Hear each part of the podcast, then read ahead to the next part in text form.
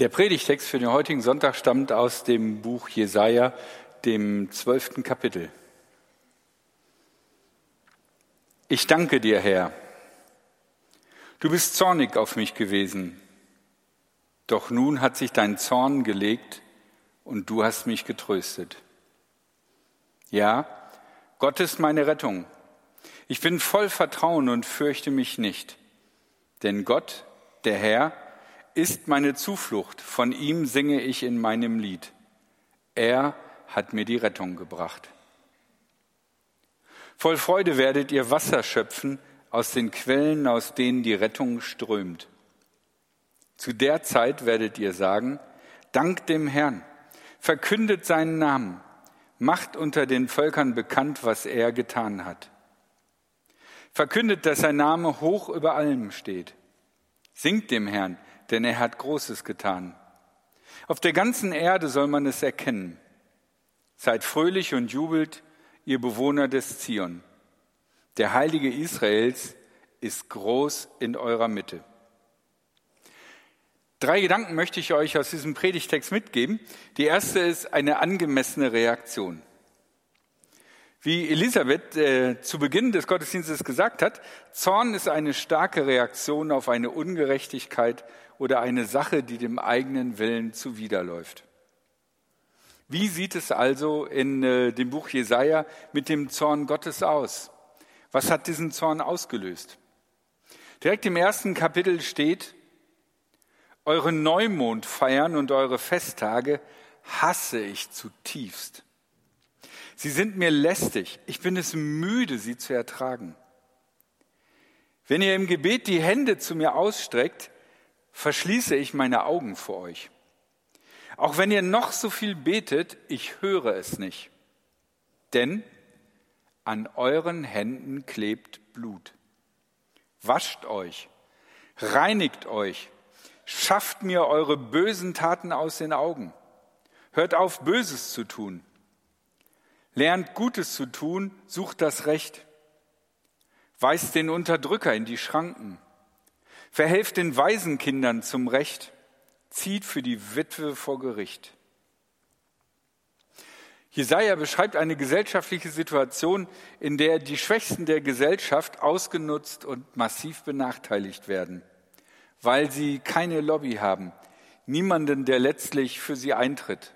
Und sie haben auch kein Geld und keine Möglichkeiten dafür zu sorgen, Leute zu finden, die für sie eintreten.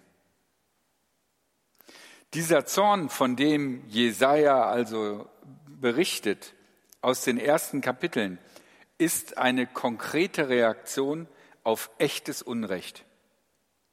Ihn stört es, dieses Unrecht, die Gewalt. Es ist nicht die Bibelauslegung die Liturgie. Die richtige Form des Lobes, das kommt nicht vor. Ein Schiedsrichter sollte bei einem Fußballspiel äh, emotionslos sein und ganz objektiv seine Urteile fällen. Aber Gott ist kein Schiedsrichter, weil wir nicht von einem Foul reden, wo der Spieler sofort danach aufsteht, sondern weil wir von echten Leiden reden. Von Leiden, das unterdrückte Menschen erleben, die einfach nicht mehr aufstehen können. Und Gott sieht ihre Frustration. Er sieht ihre Wut. Er sieht ihre Sehnsucht nach Veränderung.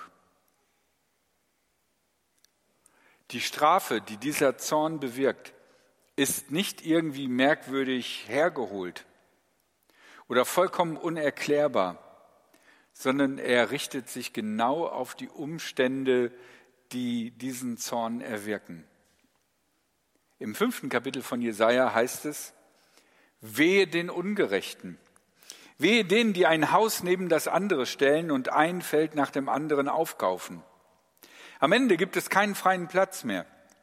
Sie haben das ganze Land an sich gerissen. Ich habe noch in den Ohren, was der Herr Zebaoth geschworen hat. Die vielen Häuser werden verfallen, die schönen großen Gebäude stehen leer. Man kann sich richtig vorstellen, wie reiche Großgrundbesitzer nach und nach das Land von den armen Bauern aufkaufen. Und den armen Bauern, die dann keinen Platz mehr haben zu leben, das Land überteuert wieder zurückvermieten. Für Wucherpreise. Ich rede hier nicht von Immobilienfirmen und Bankkonsortien, die im großen Stil überall in der Welt, zum Beispiel in Osteuropa, in großen Mengen Land aufkaufen, sondern ich rede natürlich von dem siebten Jahrhundert vor Christi Geburt. Es ist in den ersten Kapiteln viel von Strafe die Rede. Oft werden von Kritikern des jüdisch-christlichen Glaubens diese Strafen aus dem Zusammenhang gerissen und dann als Beispiel genommen für einen vollkommen menschenhassenden, hysterisch wüterischen Gott herzuhalten. Das Känguru vergleicht Gott sogar mit Hannibal Lector. Wenn man sich aber im Kontext die angekündigten Strafen durchliest, dann kann man sehen, dass diese Strafen eigentlich eine Beschreibung sind von historischen Ereignissen, die hervorgerufen werden durch eine vollkommen überhebliche, arrogante und ignorante Politik. Zum Teil wurden Entscheidungen der, der herrschenden Klassen gegen eindeutige Fakten getroffen. Ich rede nicht von der Gegenwart, ich rede von dem siebten Jahrhundert vor Christi Geburt. Gott ist zornig, nicht jähzornig. Mein zweiter Gedanke. Ich muss sagen, ich kann langsam keine Marvel-Filme mehr sehen. Diese ganzen Superhelden, das ist mir langsam zu viel geworden. Es gibt für jeden Kram einen Superhelden, für jede Situation. Die können sich groß machen, klein machen, stark machen, dünn machen, unsichtbar machen, sichtbar machen. Ich weiß nicht. Ähm, da blicke ich nicht mehr durch. Und äh, die regelmäßige Abläufe von solchen Marvel-Filmen ist, äh, da sind die Superhelden, die sind cool drauf, dann kommen die Superbösen, die total krasse Sachen drauf haben, die legen die Hälfte der Welt in Schutt und Asche. Darauf kämpfen die guten Superhelden gegen die Bösen, legen nochmal mindestens ein Viertel der übrig gebliebenen Welt in Schutt und Asche und danach äh, ist Happy End und irgendwie ist die Welt wieder heile. Ich verstehe das nicht.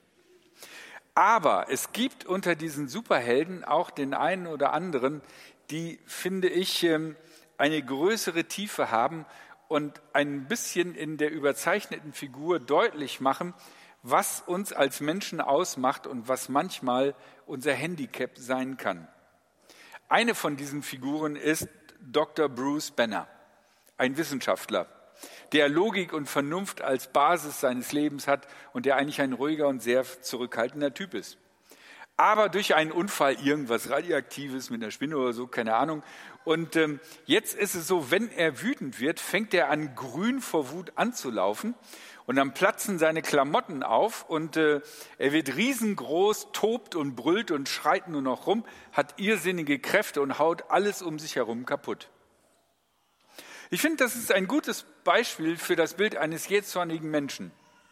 Im normalen Leben kann so ein Mensch ein, ein, ein guter Freund sein. Aber wenn die Wut erstmal angeblasen wird und der richtig anfängt auszurasten, dann gehst du am liebsten in Deckung, weil alles um sich herum macht der kaputt.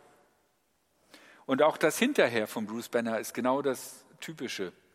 Bruce Banner sackt also wieder zusammen in die normale Körpergröße, steht halbnackig da, also jeder kann sehen, wie er ist.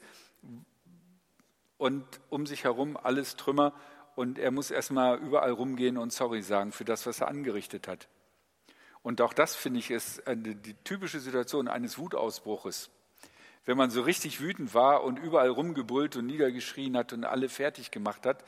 Und wenn die Luft dann raus ist und man wieder so auf die Normalgröße zusammensackt, dann ist es doch so, dass wir dann irgendwie unter Umständen erstmal die Trümmer zusammenfegen müssen, die Teller oder was immer wir hingeschmissen haben und uns vielleicht äh, bei den Umstehenden ähm, entschuldigen müssen. Und wenn das bei jemandem ein stetiges Problem ist, dann muss man sich wirklich fragen, ist es gut, so jemanden als Freund zu haben? Oder ist es nicht besser, wenn man äh, sich ein bisschen von dem zurückzieht, weil man nie weiß, wann so ein jähzorniger Mensch hochgeht? Und die Frage ist, ist Gott so ein Typ? Ist Gott so ein jähzorniger Gott?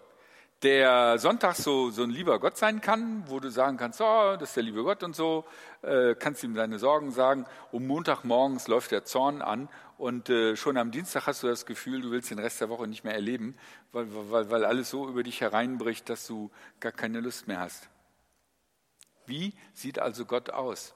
Ist Gott dieser jähzornige, wütende Gott, der einen historischen Ausraster nach dem anderen hat, so wie manche sagen, die bestimmte Stellen aus dem Alten Testament herauszitieren? Ist Gott so ein jähzorniger Gott, so ein kleiner Bruce Banner, dessen Zorn nur noch deswegen schlimmer ist, weil er quasi allmächtig ist? Jesaja beschreibt Gott anders. Er sagt definitiv, Gott ist wütend, er ist zornig. Die Ereignisse, die Jesaja beschreibt, sind wirklich tiefgreifende und traurige Ereignisse. Israel oder das jüdische Volk war zu dem Zeitpunkt in zwei Staaten geteilt, in ein Nordreich, das Reich Israel, das wurde von den Assyrern erobert und platt gemacht. Und das Südreich Juda wurde im Grunde genommen auch erobert und zerstört, bis auf die Hauptstadt Jerusalem, die auf einem Berg lag und deswegen auch das Bild von dem Berg Zion. Die Ereignisse sind also traurig und dramatisch. Trotzdem beschreibt Jesaja seine Reaktion auf den Zorn Gottes ganz anders. Er sagt: Du bist zornig auf mich gewesen, doch nun hat sich dein Zorn gelegt und du hast mich getröstet. Es wird ganz deutlich, dass Jesaja nicht von Gott abrücken will, sondern dass Jesaja Gott vertraut. Er hat keine Angst vor ihm, trotz des Zorns, weil er nachvollziehen kann, warum Gott zornig gewesen ist. Und er vertraut sich Gott an. Er geht davon aus, dass Gott auf seiner Seite steht und das Gute will. Und deswegen endet dieser Psalm, der beginnt mit Du bist zornig gewesen, auf eine ganz andere Art und Weise. Er endet mit Dank und Lob. Und damit komme ich zu dem dritten Gedanken. Dank ist die Botschaft, nicht Gericht. Jesaja beschreibt, dass der Dank aus dem Menschen heraussprudelt, so wie aus einer Quelle. Dank für die Segnungen Gottes. Und weil die Menschen so von Dankbarkeit erfüllt sind, wünschen sie sich, wünscht Jesaja sich, dass alle von diesen guten Taten Gottes erzählen und erfahren. Er sagt, Dank dem Herrn verkündet seinen Namen, macht unter den Völkern bekannt, was er getan hat verkündet, dass sein Name hoch über allem steht. Singt dem Herrn, denn er hat Großes getan, auf der ganzen Erde soll man es erkennen. Gott ist oft nicht mit unserem Handeln einverstanden, weil wir ungerecht, brutal und egozentrisch handeln. Absichtlich oder unbewusst. Aber was noch ein großes Problem für uns ist, weil vielleicht denkt ihr, hey, ich bin weder egozentrisch noch brutal, ähm, ist, dass wir als Menschen in einer Struktur sind. Vielleicht sind wir persönlich nicht egozentrisch und brutal. Aber so ein Handy besteht aus seltenen Erden, die von Kindern herausgebuddelt werden in nicht abgesicherten äh, Höhlen. Warum Kinder? Die kann man am leichtesten zwingen, verprügeln und die sind schön klein, die gehen in diese kleinen Höhlen rein. Ich habe mir nur ein Handy gekauft. Hä, die Stadtmission. ähm, aber ich habe also niemandem was getan. Aber die Struktur, in der ich lebe, die Struktur, in der ich lebe, ist egozentrisch und brutal und handelt außen, da wo ich es oft gar nicht mehr wahrnehme und in den Nachrichten nicht höre oder schnell den Fernseher abschalte, weil ich darauf keinen Bock habe, dort handelt sie brutal. Also, darüber ist Gott zornig. Und darum gibt es den zornigen Gott. Viele würden in ihrer Verkündigung diesen Zorn Gottes, das Gericht Gottes, als ein Sprungbrett nehmen zu einer schönen langen Predigt über Gericht, Hölle und ewige Verdammnis.